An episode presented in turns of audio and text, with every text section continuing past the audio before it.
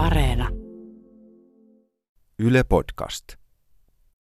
Jos mä sanon fake news, sä ajattelet, että ei koske sua. Mua ei niin vain huijata. Väärin. Meitä kaikkia yritetään sumuttaa ja johtaa harhaan koko ajan. Mun nimi on Henry Tikkanen ja mä tarjoan sulle nyt rokotetta uutisviruksia vastaan. Sä voit ottaa sen täysin kivuttomasti ja turvallisesti kuuntelemalla tämän tiedetripin jakson nimeltä Operaatio Infektio. Mä kerron sulle uskomattoman tarinan täydellisestä hokkuspokkusvalheesta, joka tartutti koko maailman median kuin virus. Virus, virus, virus.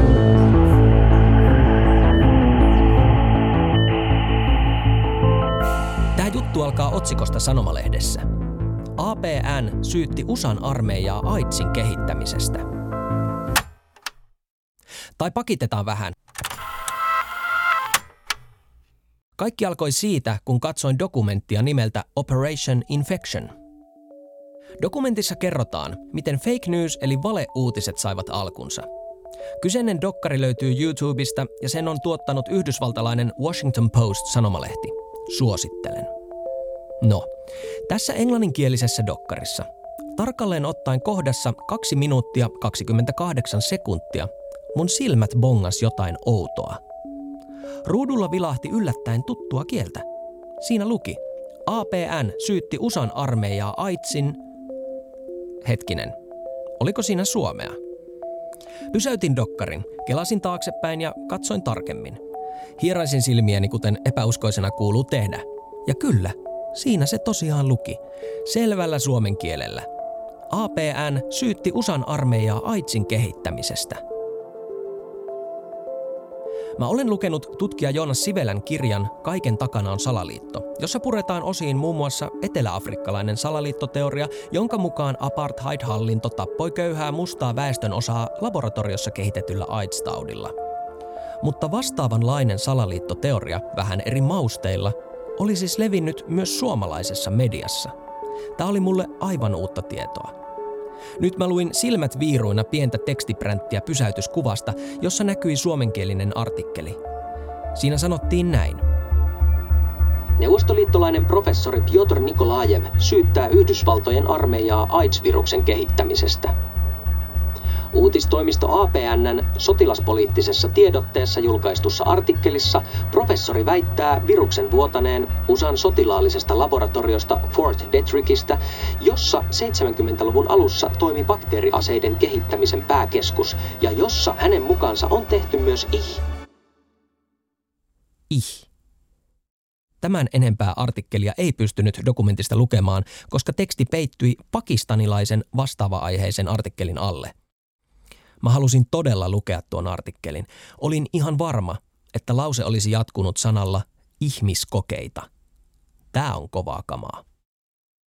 Nyt vaadittiin salapoliisityötä. Artikkelista pystyy usein tulkitsemaan, missä lehdessä se on julkaistu. Vihje on merkitty tekstin alkuun suluissa olevalla kirjaintunnisteella.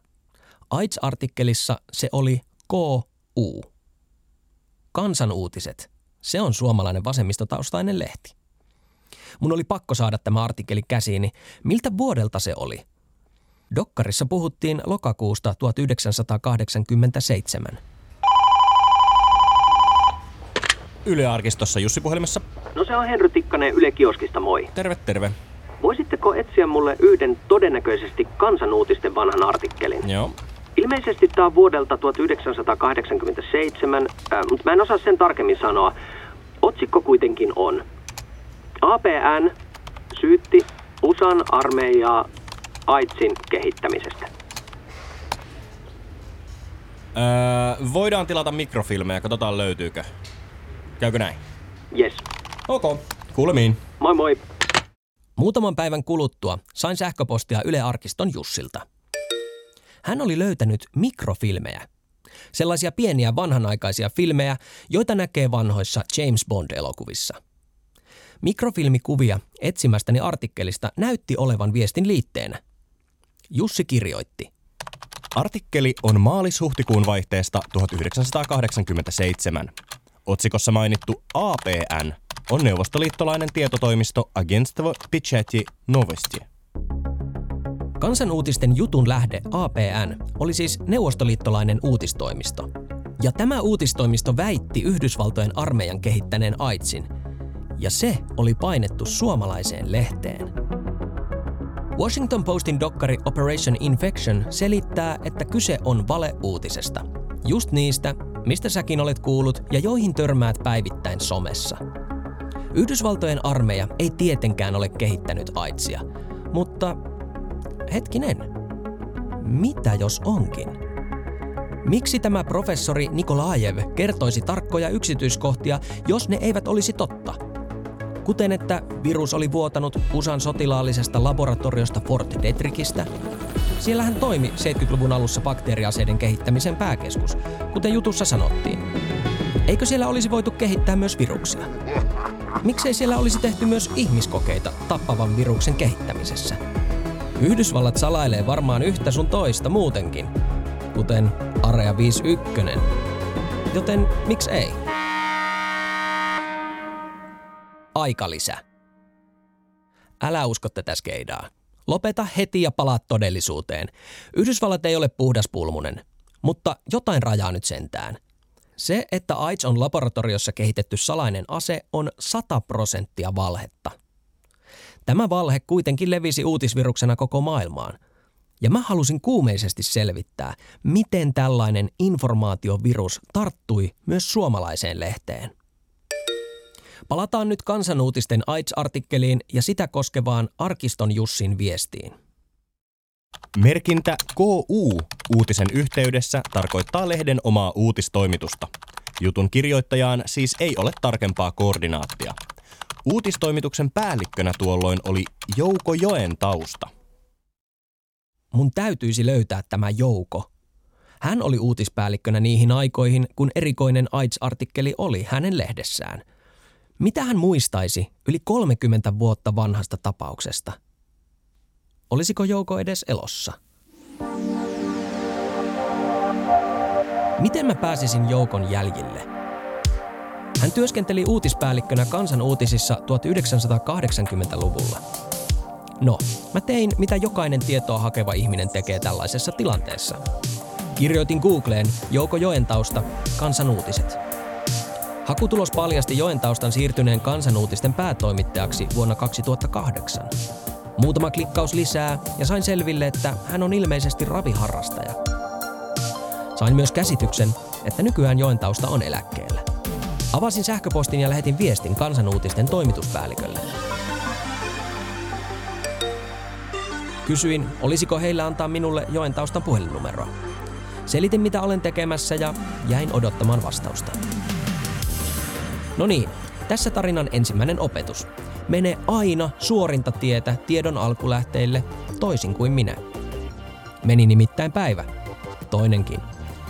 Mietin, että mitäköhän on tapahtunut. Ehkä lehdestä ei haluta vastata mulle. Ehkä he eivät halua antaa mulle joen taustan puhelinnumeroa. Miksi? Onko aihe epäilyttävä? Vaikutinko mä jotenkin hyökkäävältä? Lopulta ymmärsin ottaa puhelimen kauniiseen käteen ja soittaa. Muutamaa minuuttia ja oikein ystävällistä puhelua myöhemmin mulla oli Jouko Joen taustan puhelinnumero ja sain pahoittelut siitä, että viestini oli hukkunut sähköpostitulvaan. A Soviet military publication claims the virus that causes AIDS leaked from a U.S. Army laboratory conducting experiments in biological warfare. Tämä uskottava uutisääni kuului erittäin kuuluisalle yhdysvaltalaiselle uutisankkurille Dan Ratherille. Vuonna 1987 hän luki ääneen miljoonille amerikkalaisille väitteen, joka oli täyttä höpöhöpöä. Valhe oli kerännyt kierroksia lukuisten eri maiden sanomalehdissä – myös suomalaisessa Kansanuutiset-lehdessä. Entinen uutispäällikkö Jouko Joentausta lupasi tulla tapaamaan mua ja keskustelemaan tästä aiheesta. Viimeinkin saisin vastauksia. Mutta tuota itse uutisesta, niin ei mulla tarkkaa muistikuvaa siitä ole kerran. Tästä on niin monta vuosikymmentä jo kulunut. Tuliko tästä nyt sittenkin vesiperä? Jouko on jo vanhempi mies – hän katsoo silmiin ja hieroo harmaantunutta partaansa miettelijän näköisenä. Hän ei muista kyseistä uutista, eikä sitä, miten se on päätynyt lehteen vuonna 87. Tai kuka sen on tehnyt. Hän arveli, että todennäköisesti ulkomaan toimitus, mutta ei mitään käsitystä siitä, että kuka. Jouko kuitenkin bongasi erikoisen asian, joka oli mennyt multa kokonaan ohi. AIDS-jutun julkaisupäivä kansan uutisissa oli ensimmäinen huhtikuuta. Sehän on aprillipäivä, Jouko hekotteli. Ei hyvän tähden. Tämäkin vielä. Yhdysvaltain armeija kehitti AIDSin aprillia, jos sitä kuravettä. Voisiko kyse olla vain aprillipilasta? Ei kyllä sitten millään. Aprillipilat ovat useimmiten samaistuttavaa huumoria. Ei pelottelua kuoleman vakavalla asialla. Hyvän käsityksen AIDSin pelottavuudesta 1980-luvun Suomessa saa Sami Sillanpään kirjoittamasta positiivinen juttu artikkelista, joka on julkaistu Helsingin Sanomissa. Siinä kerrotaan, että tammikuussa 1987 Auroran sairaalan apulaisylilääkäri Juhani Lähdevirta arvioi lehtihaastattelussa sadan tuhannen ihmisen kuolevan AIDSiin pelkästään Helsingissä – hänen mukaansa AIDS-potilaita tulisi niin paljon, että ei ole enää veronmaksajia ja työntekijöitä hoitamaan heitä. AIDS-aprillipila kuulosti epäuskottavalta. Lisäksi kyseisen AIDS-väitteen kaltainen uutinen oli levinnyt muiden maiden uutisvirrassa jo vuosia. Kun katsoo tuota uutista, niin siinähän otsikko on, että APN syytti, eli siis ikään kuin lehti halusi pestä itsensä pois siitä, että tuota, tämä onkin jonkun, jonkun muun tekemä juttu. Ja kuitenkin AIDS oli siihen aikaan aika lailla puhuttu aihe ja pelottava ja kaikkea, kaikkea muuta. Ja että ehkä sillä on APNllä, kun se tai ketkä se nyt sitten liikkeelle laittavakaan, niin se ajatus, niin kuin, että tässä ideologisessa sodankäynnissä niin käydään länsiliittoutumaa vastaan yhdellä tavalla, eli sen ajan fake newsina. Fake newsina. Fake newsina. Fake newsina. Sen ajan fake news, sanoi Jouko Joentausta. Siitä tässä oli kyse. Kansanuutiset oli joutunut todennäköisesti tietämättään osaksi valheen verkkoa vuonna 1987. Kansanuutiset kirjoitti artikkelinsa otsikkoon, että APN syytti, ja näin siirsi vastuun uutisesta sen lähettäneelle neuvostoliittolaiselle uutistoimistolle – Tahattomasti he käyttivät samaa taktiikkaa, millä valheen alulle pania sai koko maailman epäilemään AIDSin alkuperää. Muutkin puhuu, niin mekin puhutaan. Washington Post selvittää dokumentissaan, miten temppu tehtiin ja kuka oli sen takana. 1980-luvulla ihmisten tietoisuuteen putkahti uusi, tappava tauti, johon ei ollut hoitoa. AIDS. Samaan aikaan Yhdysvallat ja Neuvostoliitto kävivät kylmää sotaa. Molemmat osapuolet pohtivat erilaisia keinoja, millä vastustajaa voisi horjuttaa ilman avointa sotaa. Ja tässä pelissä venäläiset osoittautuivat oveliksi. Neuvostoliitossa keksittiin, että mitäpä jos ihmiset alkaisivat epäillä, että Yhdysvallat on kehittänyt tämän pelottavan uuden taudin tappaakseen vähemmistöjä. Se näyttäisi pahalta – ja kylväisi epäluottamusta läntisen maailman johtavaa valtiota kohtaan. Neuvostoliitto ei tietenkään voisi virallisesti alkaa väittää sellaista, sehän tyrmättäisiin heti valheeksi. Mutta me kaikki tiedämme huhujen ja juorujen voiman, eikö vaan? Niiltä on aika vaikea katkoa siipiä, jos ne pääsevät lentoon. Mitä jos sellainen ikävä huhu lähtisi liikkeelle, että Yhdysvallat on kehittänyt AIDSin? Tehtävään tarttui Neuvostoliiton turvallisuuspalvelu, KGB. Комитет государственной безопасности. KGB käynnisti huhun kaikessa hiljaisuudessa. Washington Postin mukaan valhe syötettiin ensimmäisenä intialaiseen sanomalehteen. Vihjeenä, uhkailemalla vai lahjuksilla? Vai miten, sitä tarina ei kerro. Joka tapauksessa vuonna 1983 Intiassa ilmestynyt Patriotti-niminen lehti julkaisi ensimmäisen lehtijutun, jossa vihjattiin Yhdysvaltojen kehittäneen AIDSin aseeksi, joka tappaisi afroamerikkalaisia ja homoseksuaaleja.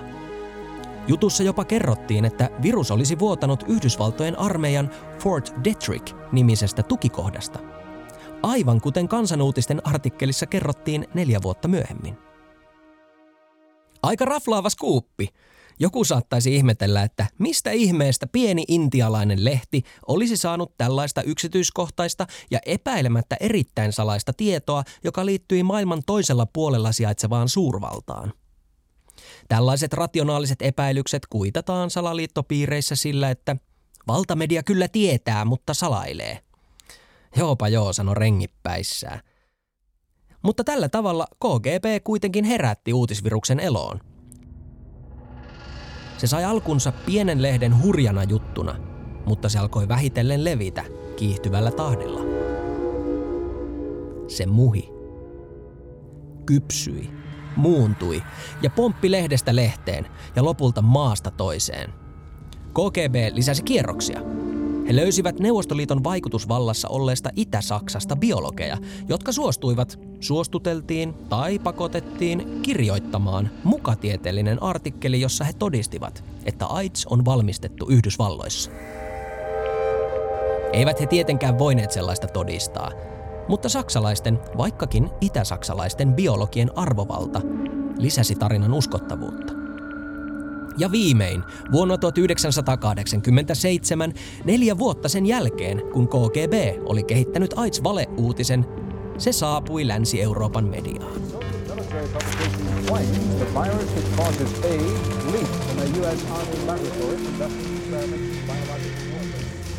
Kansanuutiset. Ensimmäinen huhtikuuta 1987.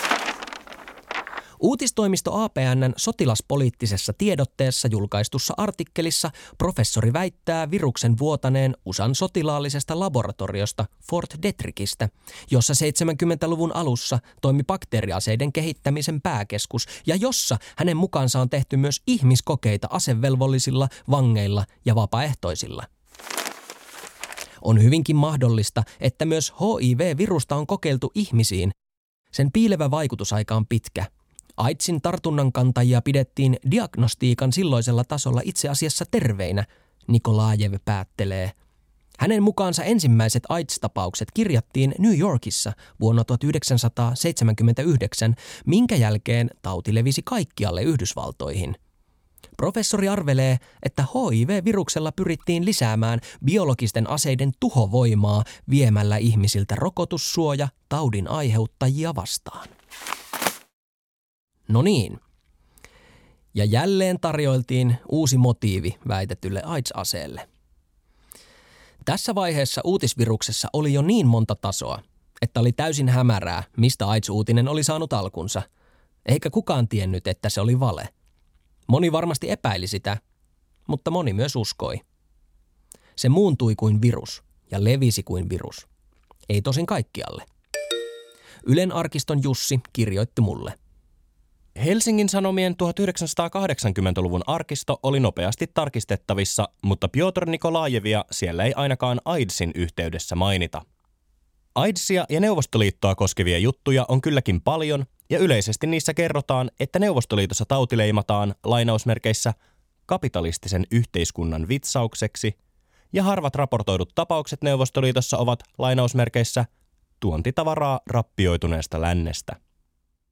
Vielä tänäkin päivänä, 30 vuotta moneen kertaan alas ammutun AIDS-valheen jälkeen, on olemassa ihmisiä, Suomessakin, jotka uskovat tai epäilevät Yhdysvaltojen kehittäneen AIDSin aseeksi.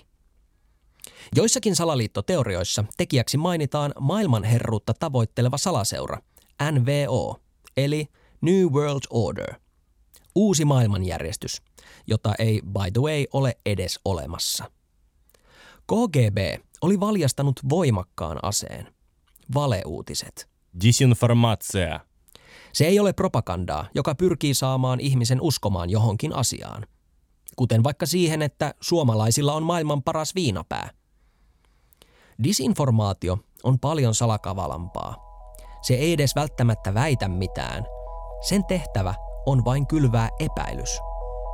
Disinformaatio on aika laaja käsite.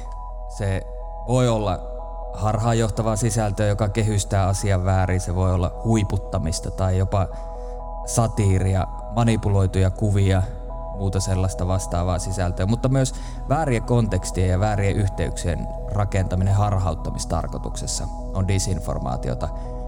Ja sitten on tietysti se sisältö, joka on sataprosenttisesti valhetta ja tuotettu hirveän kyynisessä mielessä.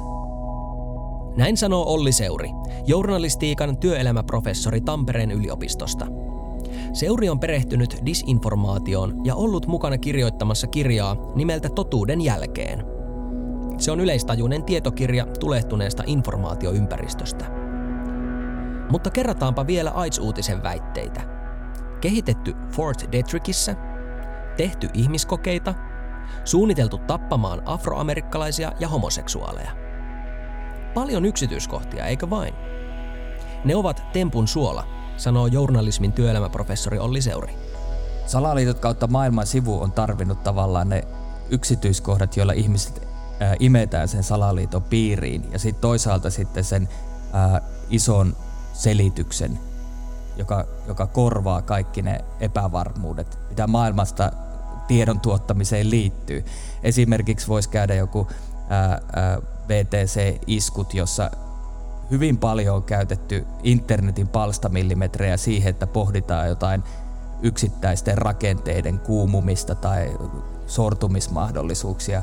Tai vielä vähän vanhempi esimerkki, niin kyllähän tähän ää, salaliittoon siitä, että ihminen ei ole koskaan käynyt kuussa, siihenkin liittyy paljon sellaisia yksityiskohtia, jotka ää, kontekstista irrotettuna ja niihin ehkä mahdollisesti liittyvien epävarmuuksien vuoksi rupeaa näyttäytymään sellaisilta asioilta, joita on peitelty tai, tai ne ei voi olla toteutuneet niin kuin virallinen totuus ää, meille esittää, niin niiden yksityiskohtien kautta otetaan tavallaan ihmisten mielenkiinto haltuun ja sit siitä lähtee sitten se kivi pyörimään niin, että mahdollisesti kyseenalaistetaan tapahtumat, mitä valtakulttuurissa tunnustetaan tosiasiaksi.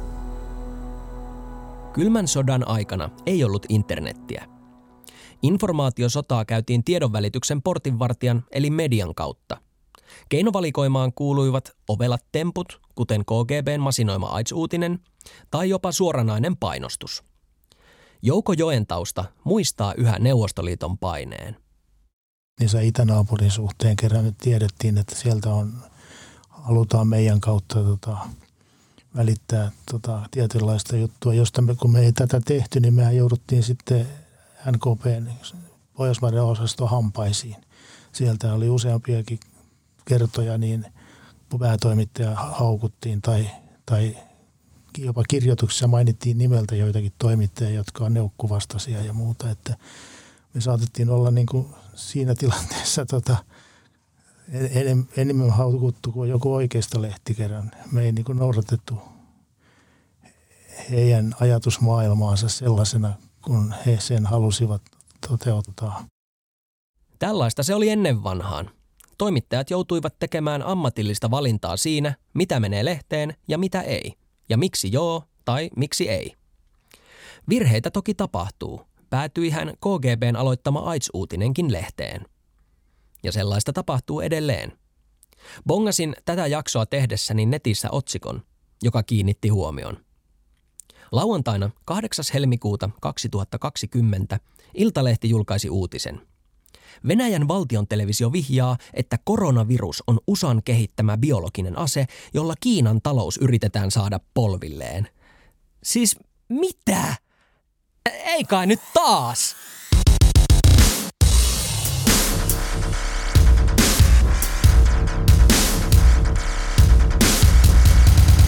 Kasarilla Jenkkien kerrottiin kehittäneen AIDSin. Nyt Yhdysvallat on mukaan maailmanlaajuista kauhua herättävän koronaviruksen takana. Sama tarina, eri mausteet. Iltalehti siirtää vastuun otsikossa Venäjän valtion televisiolle. Kansanuutiset puolestaan vieritti sen neuvostoliittolaiselle uutistoimistolle. Toki Iltalehden uutinen käsittelee venäläisiä salaliittoväitteitä kriittisesti ja mainitsee niiden tarkoitusperän olevan epäilyksen kylväminen. Kuitenkin aikana, jolloin moni lukee vain otsikon, tämä oleellinen näkökulma jää helposti piiloon. Sen sijaan otsikosta voi jäädä aivoihin kytemään ajatus. Entä jos? Sitten kun aihe nousee kavereiden kanssa keskustellessa esiin, nostetaan sieltä muistin perukoilta tämä väite tiskiin. Kaverille se jää mieleen ja sitten hän osallistuu johonkin somekeskusteluun aiheesta ja kertoo kuuleensa Jenkkien kehittäneen koronaviruksen. Joku sitten jakaa tämän päivityksen tietona ja pikkuhiljaa homma alkaa kyteä. No, ei kai nyt sentään. Eihän.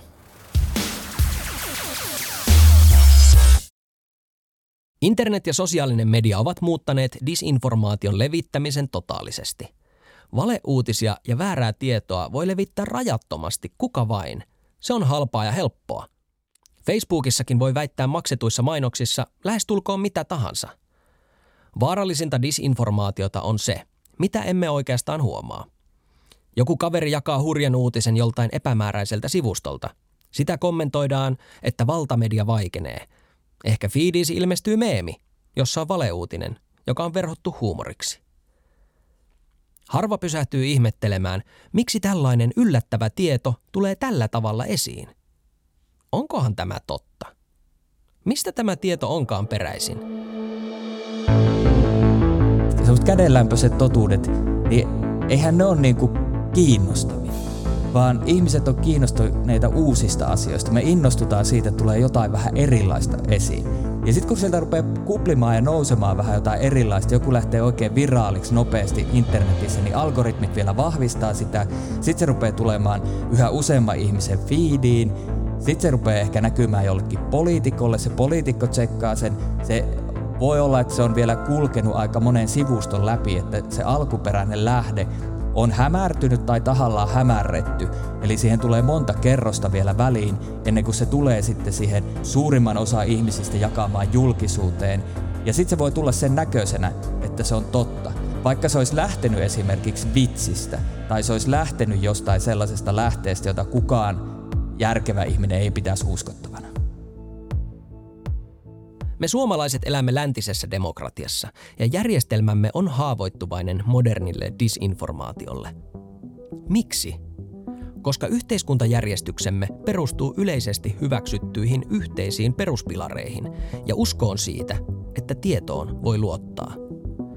Kansan täytyy voida luottaa, että sama laki koskee kaikkia, myös vallanpitäjiä, jotka kansa on itse valinnut – Toimivassa demokratiassa kansa luottaa viranomaisiin, kansalais- ja ihmisoikeuksiin, sananvapauteen sekä vapaaseen ja luotettavaan mediaan.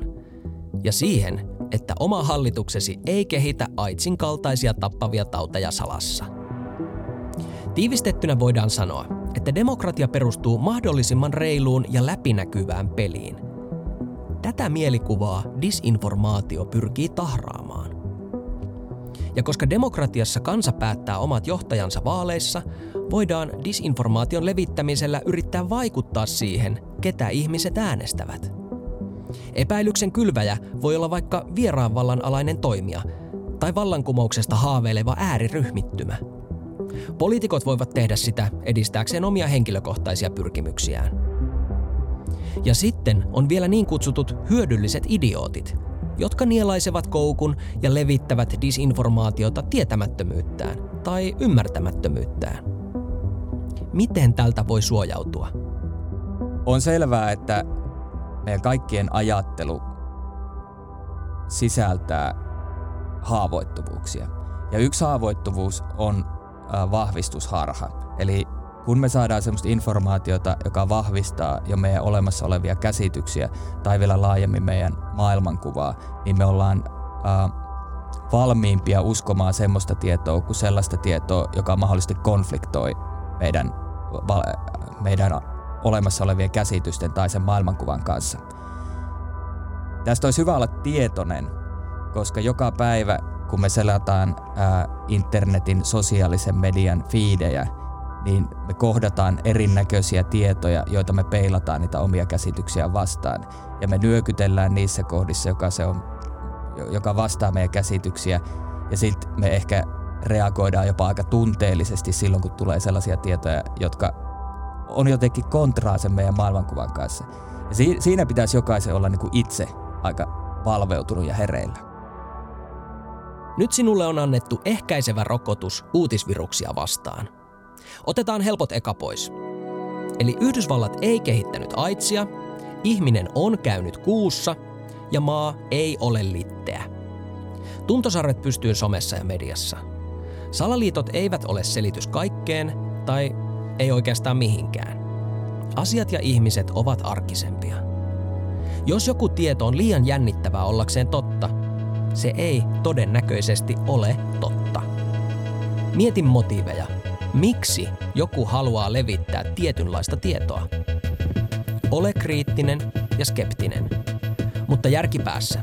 Aivan kaikkea ei ole syytä kyseenalaistaa tai vajoat kanin koloon. Kyllä sä tiedät, perusjuttuja. Luota lääkäreihin ennemmin kuin puoskareihin tai itseoppineisiin nettiguruihin. Luota tieteeseen enemmän kuin näppituntumaan ja foorumeihin. Kyllä sä tiedät. Mitä vielä? Voit luottaa myös siihen, että kaikki julkaistut Tiedetripin jaksot löytyvät Yle Areenasta. Mun nimi on Henry Tikkanen. Kiitos, että kuuntelit.